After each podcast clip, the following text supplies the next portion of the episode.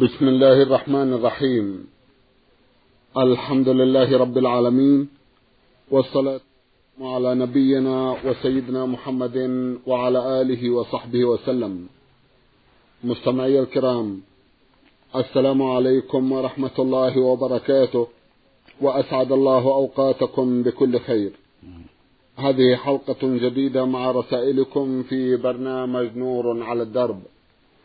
رسائلكم في هذه الحلقة نعرضها على سماحة الشيخ عبد العزيز ابن عبد الله بن باز الرئيس العام لإدارات البحوث العلمية والإفتاء والدعوة والإرشاد. مع مطلع هذه الحلقة نرحب بسماحة الشيخ ونشكر له تفضله بإجابة السادة المستمعين فأهلا وسهلا بالشيخ عبد العزيز. حياكم الله وبارك حياكم الله. أولى رسائل هذه الحلقة رسالة وصلت إلى البرنامج من المستمعة سارة صلاح الدين من مصر. أختنا تسأل وتقول ما هي الفترة الزمنية التي يمكننا فيها صلاة الضحى؟ بسم الله الرحمن الرحيم. الحمد لله وصلى الله وسلم على رسول الله وعلى آله وأصحابه ومن اهتدى بهداه. أما بعد فالفترة التي تشرع فيها صلاة الضحى هي ما بين ارتفاع الشمس بين الرمح إلى وقوفها في وسط السماء. هذا هو وقت صلاة الضحى. والأفضل إذا اشتد الضحى. لقول النبي صلى الله عليه وسلم صلاة الأوابين حين ترمض الفصال. يعني حين تشتد الشمس وتجد الفصال وهي أولاد الإبل حرارة الشمس. وإذا صلاها بعد ارتفاع الشمس مبكرا فقد أدرك صلاة الضحى. وله أن يصليها في جميع أجزاء وقت الضحى. إلى وقوف الشمس. قبل الزوال بنحو نصف ساعة أو قريب من ذلك. هذا هو وقت وقوف الشمس في عين الناظر. وذلك إذا توسطت في كبد السماء قبل أن تميل إلى الغرب. هذا يسمى وقت الوقوف. ولا يجوز للمسلم أن يتطوع فيه بالصلاة من غير ذوات الأسباب. أما ذوات الأسباب كصلاة الكسوف وتحية المسجد وصلاة الطواف بمكة فهذه وأشباهها من ذوات الأسباب. الصواب فيها أنه لا حرج في فعلها في وقت النهي. هذا هو الأصح من قولي العلماء. فإذا طاف بعد العصر بالكعبة المشرفة أو بعد الصبح قبل الشمس فلا بأس يصلي ركعتين. وهكذا لو كسفت الشمس عصرا شرع للمسلمين صلاة الكسوف في أصح قولي العلماء.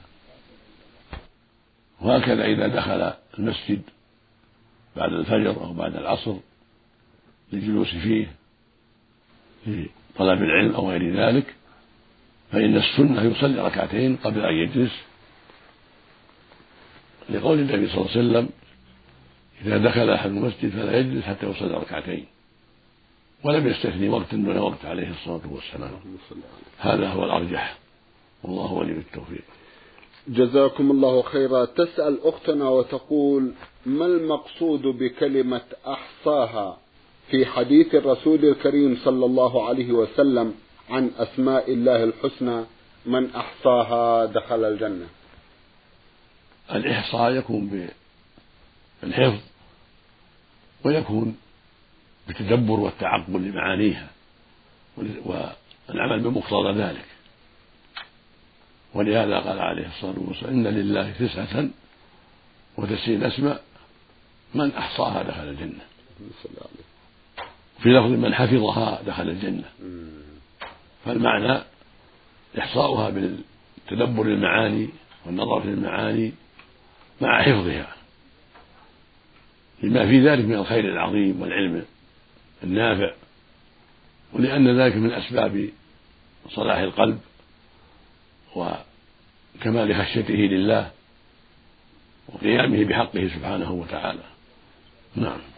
جزاكم الله خيرا سماحة الشيخ قد يتكل الناس على بعض مثل هذه الأحاديث فيعتقد أن حفظ أسماء الله الحسنى دون عمل يكفيه لدخول الجنة هذا من الفهم الخطأ أحاديث الترغيب أيوة. مقصودها حث العباد على العمل بما شرعه الرسول صلى الله عليه وسلم ودعا إليه مثل من أحصاها دخل الجنة في الأسماء الحسنى نعم.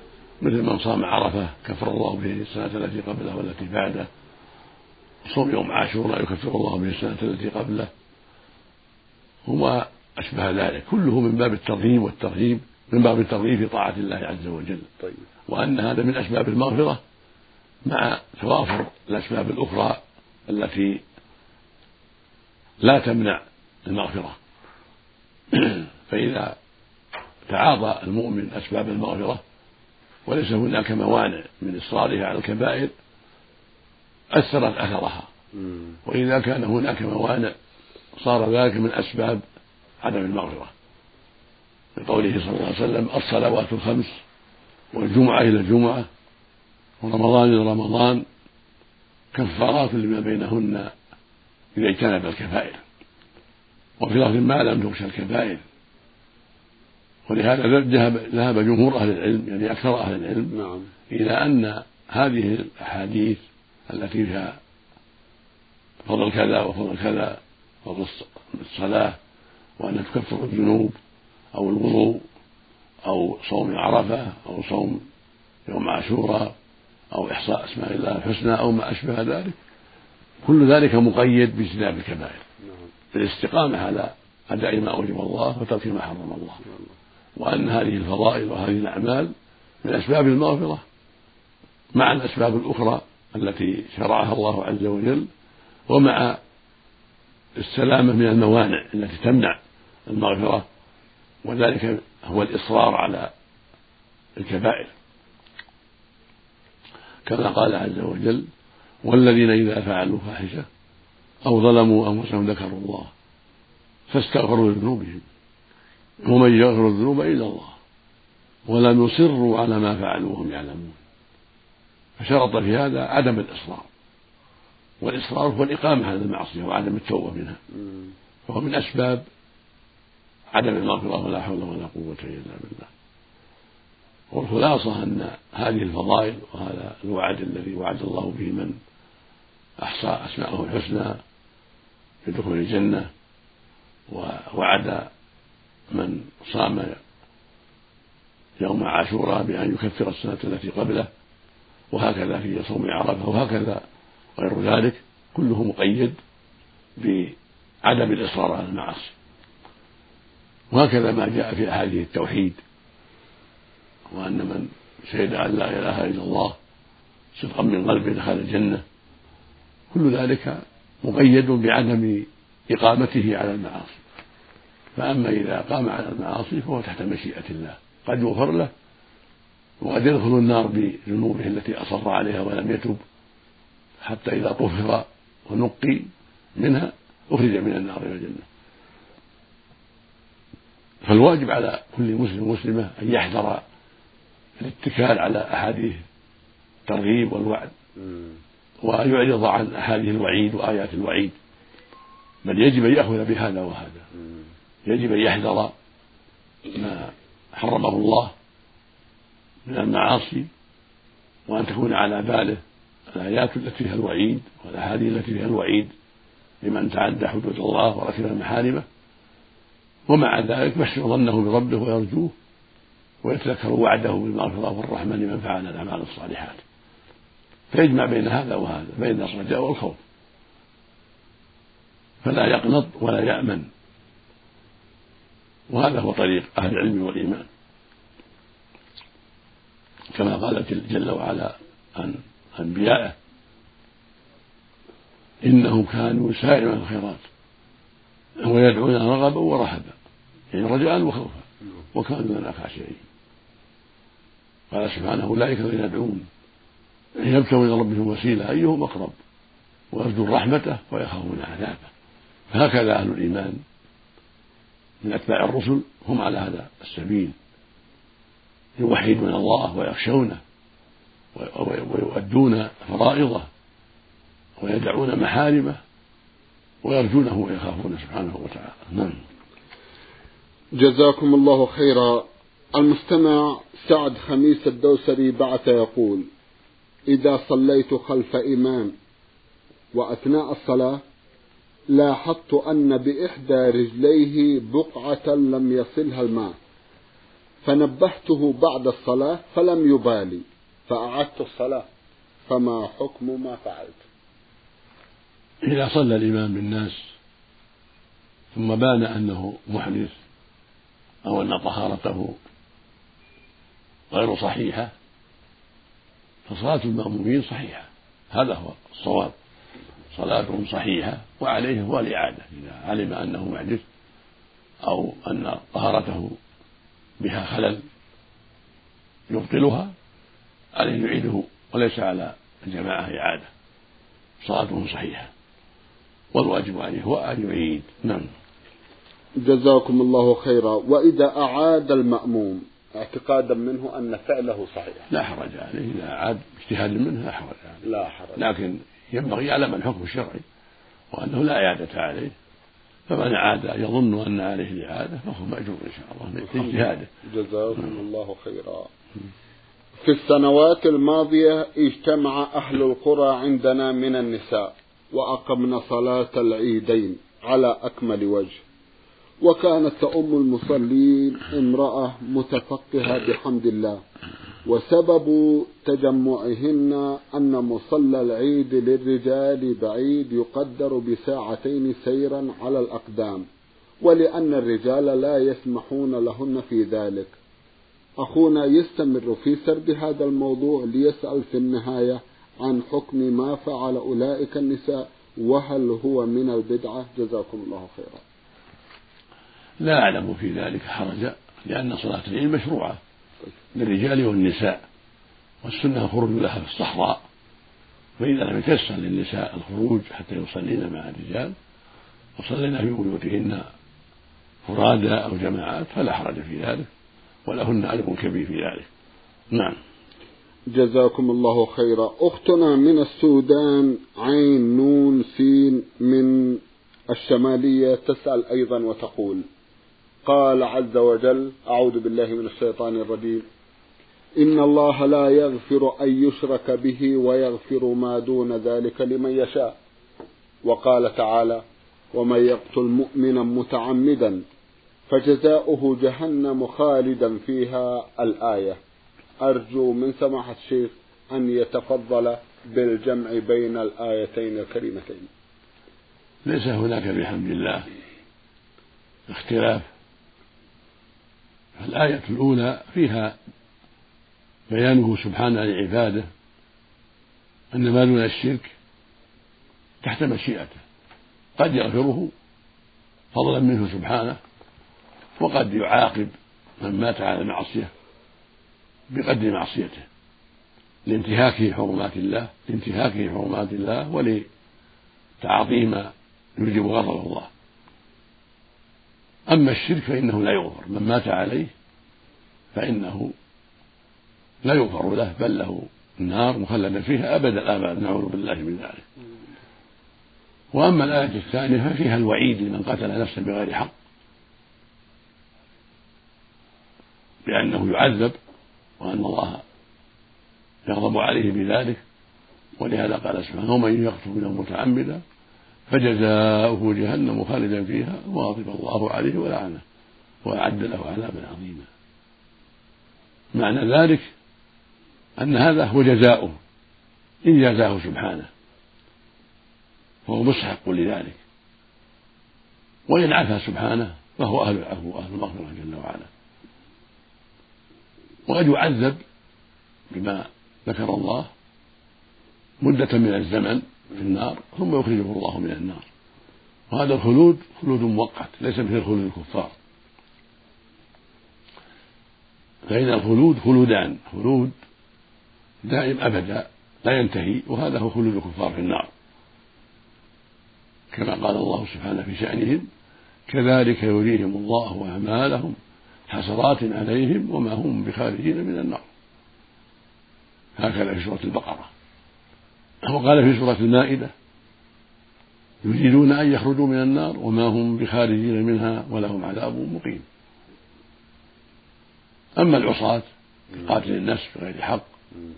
والزاني والعاقل والديه وآكل الربا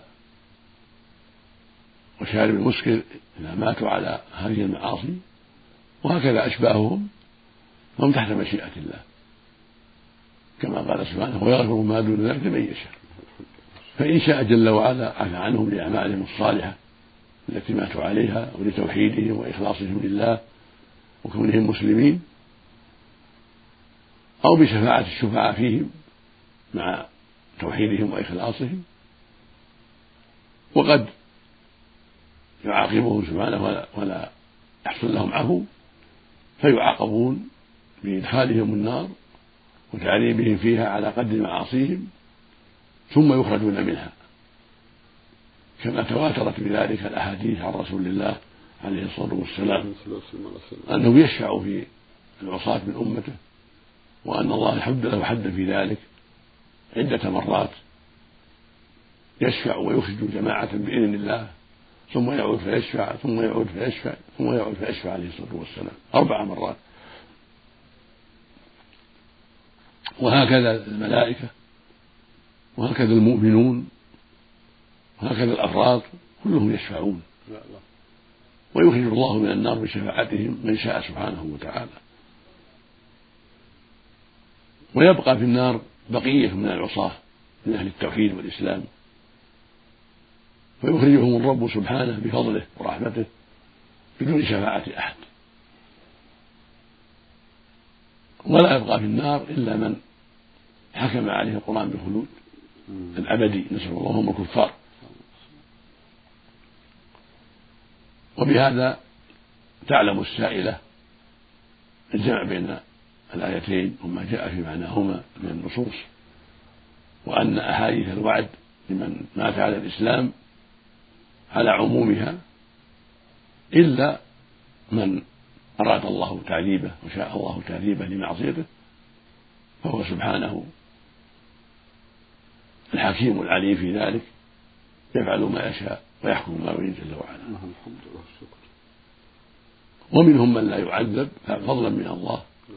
لأسباب كثيرة من أعمال صالحة ومن شفاعة الشفعاء وفوق ذلك رحمته وفضله سبحانه وتعالى لمن بقي فيها من العصاة لمن بقي في النار من العصاة.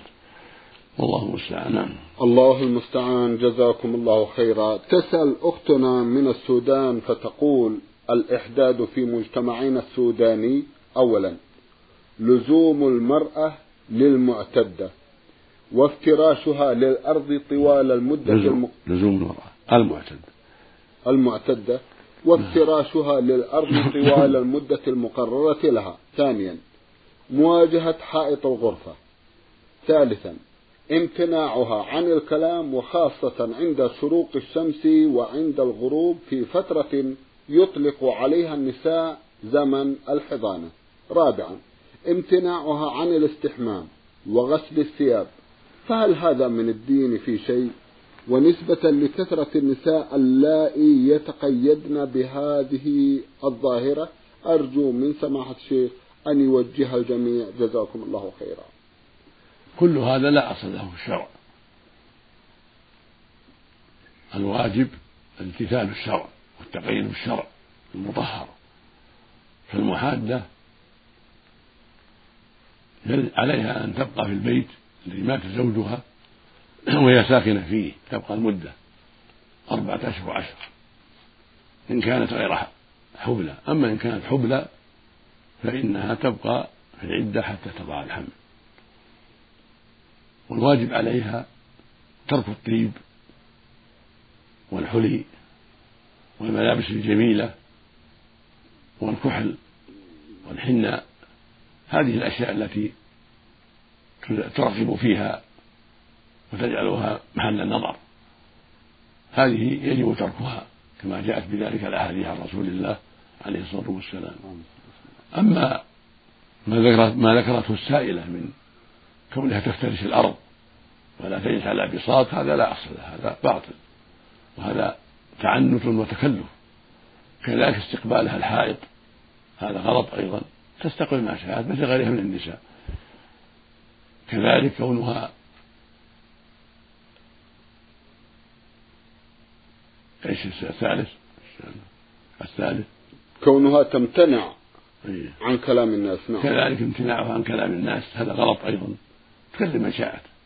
مثل غيرها من النساء. تكلم أقاربها تكلم أولادها تكلم جيرانها تكلم من استأذن عليها. الكلام الذي لا فيه ليس فيه محذور.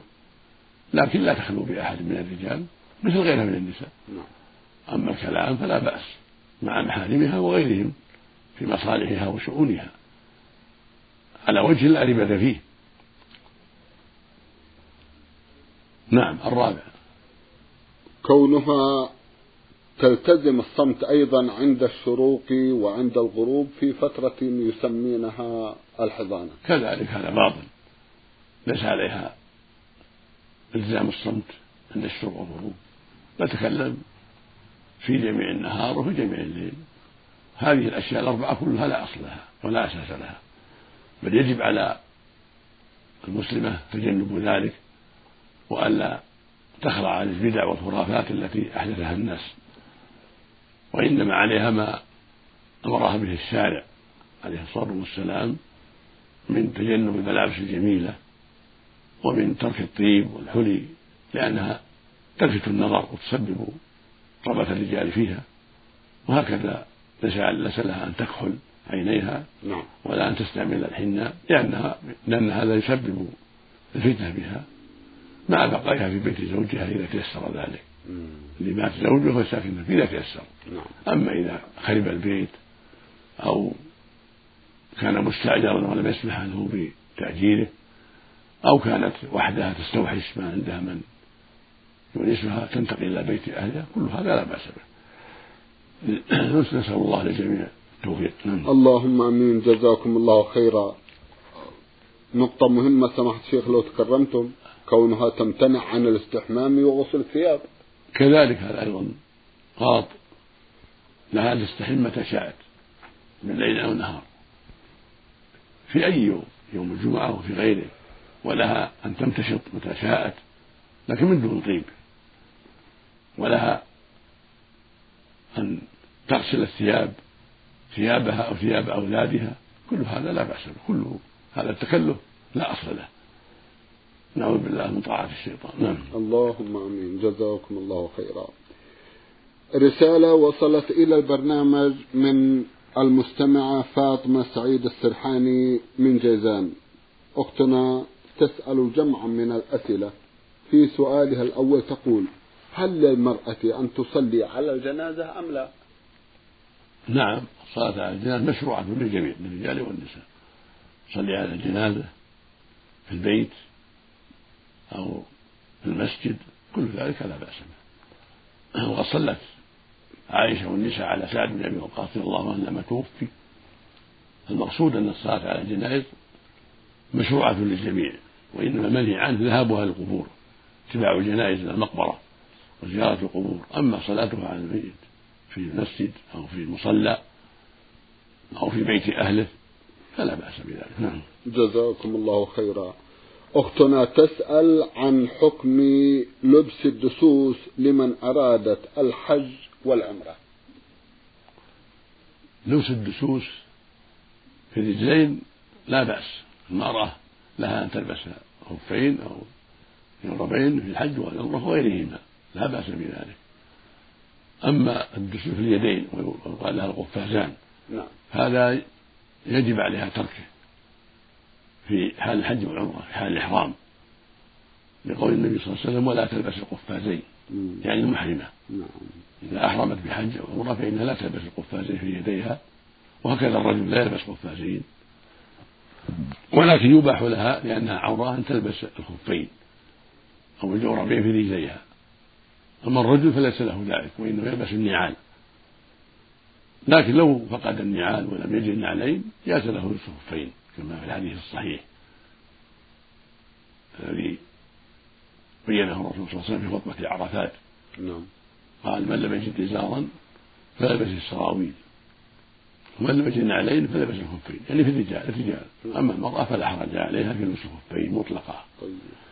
أما القفازان فلا تلبس القفازين لا المرأة ولا الرجل. لكن تغطي يديها بعباءتها بشتها بجلالها بغير ذلك من غير قفازين. نعم. جزاكم الله خيرا. تسأل أختنا وتقول هل يلزم الالتزام بالاستعاذة والبسملة في كل ركعة من ركعات الصلاة أم يكفي ذلك في الركعة الأولى؟ أما التسمية فالسنة في كل الركعات إذا كانت تقرأ سورة مستقلة سمي قبلها. أما الاستعاذة سنة في الركعة الأولى. أما الركعات الأخرى اختلف فيها العلماء هل تشرع الاستعاذة أم لا؟ فمن استعاذ فلا بأس ومن ترك فلا بأس في الركعات الأخرى. لكن تشرع الاستعاذة في الركعة الأولى بتأكيد وهكذا التسمية. أما في الركعات الأخرى فإنها فإن المصلي يسمي رجل أو امرأة يسمي إذا افتتح السورة أما إذا كان يقرأ بعض آيات فلا حاجة إلى تسمية. تكفي التسمية الأولى عند قراءته الفاتحة. نعم. جزاكم الله خيرا. عن ذكر الله والإنسان يتوضأ داخل الحمام. كيف يكون؟ السنة الإنصات عدم الذكر. يكره الذكر في الحمام محل قضاء الحاجة. لكن إذا أراد الوضوء كان المغسلة في في الحمام أراد الوضوء فيها فإنه يسمي عند أول الوضوء. لأن التسمية واجبة عند جمع من أهل العلم فلا يتركها من أجل الكراهة. الواجب مقدم وتزول الكراهة فيسمي عند بدء الوضوء. عند غسل يديه قبل أن يتمضمض ويستنشق.